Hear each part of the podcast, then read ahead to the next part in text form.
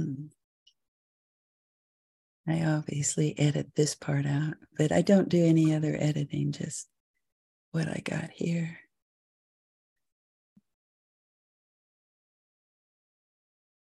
Hi, this is Dr. Doreen Downing, and I am host of the Find Your Voice Change Your Life podcast. What I do here is to invite guests who have a story about not having had a voice in their life somewhere along the line you know some of them have come up with a, a specific time where they feel like they lost it and others feel like it was just uh, coming into a certain kind of environment where they weren't acknowledged or welcomed into this world so that it was harder to feel like they had value. And part of i think finding our voices does have to do with value, feeling like we are valuable to others. And usually that is parents when it's when we start out. But uh, it could happen anywhere along the line as we grow up is uh, getting people to witness acknowledge reflect back to us our our magnificence you might say and so today I get to meet a very new friend. She's brand new to me, so she'll be brand new to everybody else here. Lorraine Siegel. Uh, hi, Lorraine. Hi, Doreen. I'm so happy to meet you and to be here with you today. I know both of us feel like we're excited, enthused, and willing to step into a conversation about finding your voice. You sent me something, a bio. So I'd like to read that if that's okay, so that people get a better sense of the journey we're about to take here. And you said, after surviving the 50s and 60s, as well as 20 years in toxic academia as a tenured professor, Lorraine Siegel was inspired to start her own business. Conflict Remedy, and that's conflictremedy.com, happily teaching, coaching, blogging, and consulting around workplace conflict transformation. She is addicted to reading novels and enjoys walking and hiking in beautiful Northern California, where she lives with her wife. Her cartoon muse, Bookie, insisted that she write her new memoir, Angels and Earthworms An Unexpected Journey to Joy, Love, and Miracles. Oh, uh, hold it up just a little. For those who aren't uh, seeing this, what we've got is a beautiful cover that uh, Lorraine is showing us to her book. And uh, if we go to your website, I'm sure it's uh, conflictremedy.com. We'll get access to that. Thank you. Thank you, Lorraine. Oh, and you live in Northern California. I do. And so do I. Oh, cool. It's a beautiful place. Yes, it's sunny today. It is. And it's mid December. Well, here we go. so, uh, what I said is that in learning about you, I always like to get a little sense of well, did you grow up here? What was the early family environment like for you? Just as a, a way to start the exploration. And um, if we could start there. Absolutely. And it's actually where I start my memoir. The first chapter is called Welcome to Downey, Future Unlimited. And Downey is a, a, you know, sort of a bedroom community town in Southern California. And um, the sign was kind of a joke because it was just an exit off the Santa Ana freeway, you know, with strip malls and everything surrounded by other um, little communities with strip malls. And um, that's where I lived my first 14 years. And then we moved to the San Fernando Valley, and I lived in Van Nuys till I, um, uh, for a number of years. And, um, you know, I, it's interesting to reflect on my childhood because now I have the perspective of all the healing and the work, inner work that I've done since. I didn't understand any of this at the time, but my parents simply weren't able to give me what I needed to feel like a, a whole, lovable person. And it wasn't out of malice. They didn't get that themselves and they didn't know how to give it to me. But I did grow up feeling like I was supposed to be perfect and I could never measure up. And one of the horrible ways that manifested for me, um, my one of my siblings, my sibling became a workaholic, and instead I got paralyzed. I felt so afraid that I wouldn't do things right that I would procrastinate and not get them done. And um, I, I, one of the ways I describe it is that if this is the planet and where everybody is, I felt like I had to struggle and work and prove myself just to be on the planet with everyone else. So it, it wasn't, um, it always felt to me like love was conditional. And I know it wasn't my parents' intention, but that's what I got. Mm, thank you so much for uh, giving us a snapshot of you know it's kind of like a movie right now is i'm seeing you know southern california and I, I, know that area so i know what it's like to get off the freeway and here's this little girl growing up and it's surrounded by an environment. I liked what you said about not fully what was it loved for being whole you know that the wholeness of of you and yes as little kids we've got all parts of ourselves that need to be loved because that's how we love learn to love ourselves. Yes. right? The other part for me was that i was growing up in a very conser- politically conservative christian community and i was from a liberal jewish family. And i didn't look like the other kids. I, I my family didn't worship like the other kids. And it really was an additional setup to feeling like an outcast Thank you. Yeah, an outlier, uh, some somebody who's on the um, like kind of marginal, I guess you might say, in that it was a real experience for you. It wasn't like uh, something imagined. It feels like, oh yes, this is true. This is in reality. People around you, you know, you were visible, and people. I I was going to say pointed at you, but I don't know if they if you felt bullied or what was what did you feel? Uh, I part of it was that they had so many stereotypes and so much prejudice against Jews. There was a lot of anti Semitism, some unconscious. It wasn't so bad when I was really little because little kids don't care about that stuff. Yeah. But from the age of 10, 10 to um, 14, which is when I still lived there, they thought Jews were going to hell. They thought some of them thought we had horns, and they were very surprised I didn't have horns and a tail. I mean, it was that kind of um, uh, prejudice. Mm, yeah, you're right. That's exactly the word prejudice. Being, uh, I'm going to use the word but I'm not saying it's true, but uh, it does seem like a victim of prejudice. Not that you have victim mentality, but just more like a, a way to describe it, you know, the object of prejudice. And uh, one of the sad things is that I didn't realize it was anti Semitism until I was in my 20s and worked with a therapist who was also Jewish and had grown up in the South. And she said, What you're describing that you experienced is anti Semitism. And I said, really? Because I thought it was just me.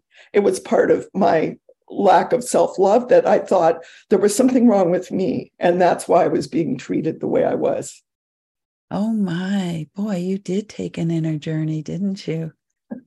oh yes, it still continues. But I know. Yeah, yeah, I agree. I all these years. That that's to me that's what life is about is the inner journey. And we you know even as um, we go through different stages of our lives that um, there's always something new to learn. Uh, there was a book uh, what was it? necessary losses. And uh, i don't know if you know the uh, author but it was about each stage being a loss that we have to grieve you know even like going from protected home well as protected as it can be sometimes it isn't to to the school environment and then out of the school environment to uh, you know into teenage years and then out of teenage years to young adulthood and each you know i could go on it's pretty clear but each stage of life has a um, and so we're still learning all the time and for those of us who love that inner inner work, inner journey, it's fascinating. And we get to be more and more and discover more and more. What a moment to have a therapist say, hey, that's anti Semitism. You know, it's so interesting in what you're saying about the different cycles and the losses. I just a few days last week, I went to an, a wonderful workshop with a woman named Stella Orange and uh, Rebecca Liston on the hero's journey and how it applies to our businesses and our lives. And she talked about cycles that and I so related to the concept of the heroes because that's what I wrote about in my memoir. That's how I see my life. That you know, you're in stasis, you're see, you go to seeking, you go to the dark night of the soul, the monster, the belly of the beast. You get magical tools, you find your way out, and then you start again. Um, and I love that way of um, framing it because actually one of the editors i worked with wanted me to do a traditional structure for my memoir of you know it starts here you go up to the climax and everything. And i knew that mine was more huh. because it wasn't just one realization one journey one set of magical tools. It's kept growing and um, and i like that actually Yes. Oh, so uh, for those who aren't listening, who are listening and don't aren't seeing this, what you did was to put a circle. You, it was kind of like a spiral, I guess that you said that. Uh, and it's actually I had drawn a spiral, and that spiral inspired my designer with the cover that we ended up with because yes. it is part of that idea of um, and my therapist, that same wonderful therapist, had said to me also, I, I saw her for eight years. And at one point I said, Haven't we done this already? You know, and she said, You're looking at the same material, but not from the same perspective. You're at a different point in the spiral. And it was very powerful, very powerful teaching for me to understand that. And it's a different way of looking at it as life work. Instead of feeling like I'm stuck with this stuff forever, it's like, oh, now I get to look at this again and learn more and heal more. Ooh, I love that. In fact, I know that some of the people I work in my coaching programs and uh, psychotherapy say, uh, "Didn't didn't we already? You know, shouldn't I be through this?" But I like that idea that you know that frame. Hey, it's a different point of view. You're a different person now, and there's more to explore and to uncover, and maybe even heal uh, so that that mindset, I guess, is important. And that's actually where the, the title of my book comes from. Is that at one point I said to her, but Abby, I didn't want to keep making mistakes. I wanted to be an angel of light. And she looked me right in the eye and said, then what would you do here on the planet with the rest of us earthworms? We're angels and earthworms. Well, that's uh, now we know the the the backstory to the book. Let's go. Let's return to this whole idea of voice and finding your voice. When you think about it, um, it sounds like there was you know, your journey through the growing up years and kind of starting adulthood as not fully aware of your inner strength and. Eh, what about voice? When do you, what how do you feel when we talk about when did voice show the idea of finding your voice show up? Well i've really been reflecting on that because of your podcast and thinking about you know what does that mean to me finding my voice? Because the truth is i've always been articulate I've never really had a problem with public speaking. I love teaching. I love presenting. Um, it comes easily to me. I love telling stories, all of that. But the piece that I really resonate with about needing to find my voice is that I did not believe my voice had value. And I certainly didn't believe that anyone wanted to listen to it. And um, I'm also a systems thinker. I'm someone who I'll grab things from all these different areas and see the connections and put them together. And a lot of people don't do that. And I didn't always know how to explain to people the connections that I saw. Mm-hmm. Well, this whole idea then about finding your voice it's different than some people that show up on my podcast who feel like they didn't eh, have a voice um, but what you said when we very we started today you know coming out into a family where you didn't feel like you we talked about it, it didn't have value. Yes. Right? And so what you're saying is i feel okay about speaking but does it really have value so in a way there is a dot that i've just connected is what i feel like yes and you know it's interesting having written this memoir and i uh, the goddess told me to let the memoir be what it wanted to be. And so I wrote it in kind of a semi casual, sort of folksy style. And in a way, I thought that it's not the only voice I use. You know, when I write articles about conflict transformation, I'm a little more formal. But I, I, people who've read it have said that they hear my voice when they're reading it. And I thought that was a real compliment because it didn't sound generic to people. It sounded like me. And uh-huh. that's the idea because it was about my life. Again, for those who are just listening, uh, Lorraine has such a beautiful smile when she said that. It was just me, you know, it's almost like we, yay. My inner, my wonderful inner child. She says, me, me. yeah, yeah, yeah. So keep on going about, okay, so it feels like what you're talking about voice and then the question of not having value how did you confront that and um, I'm not sure we're always dissolving that that, but uh, it was there some some story you you have to say about that. Um, there's so you know part of the thing about cycles is there's so much that's contributed to my journey but one important piece let's see i'll just i'm just going to say this and not talk about a lot was feminism you know because part of my feeling like i didn't have a voice was about being a woman a woman and women not being valued in society.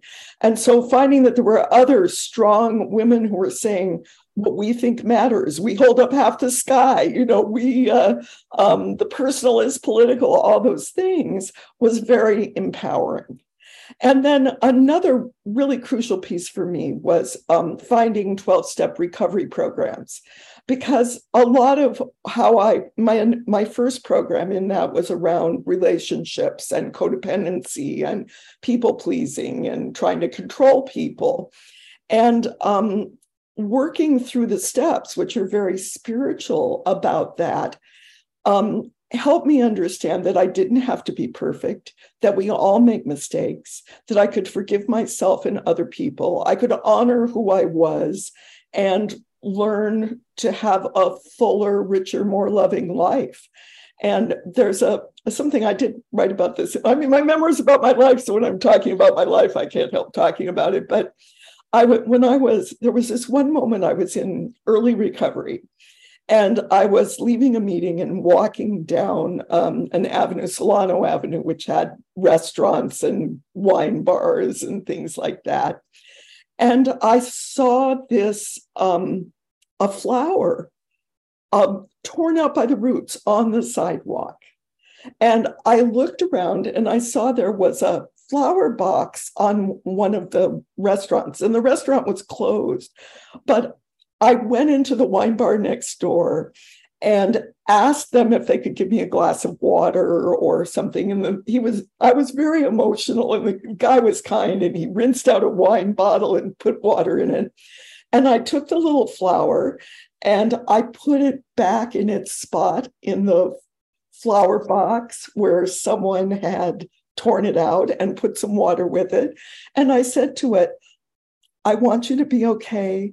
I want you to grow and flourish and lead a beautiful flower life. And I started crying because it wasn't about the flower, it was about me. And it was about me making that intention for myself that I didn't have to always feel bad about myself, that I could come from love and put out love and have a wonderful life. Mm-hmm.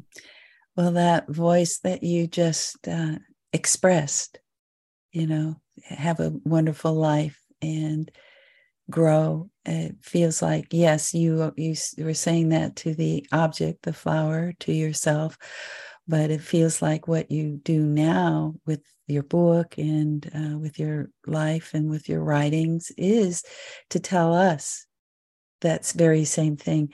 And being with you today, I feel like uh, you you're I have to say it, you're watering me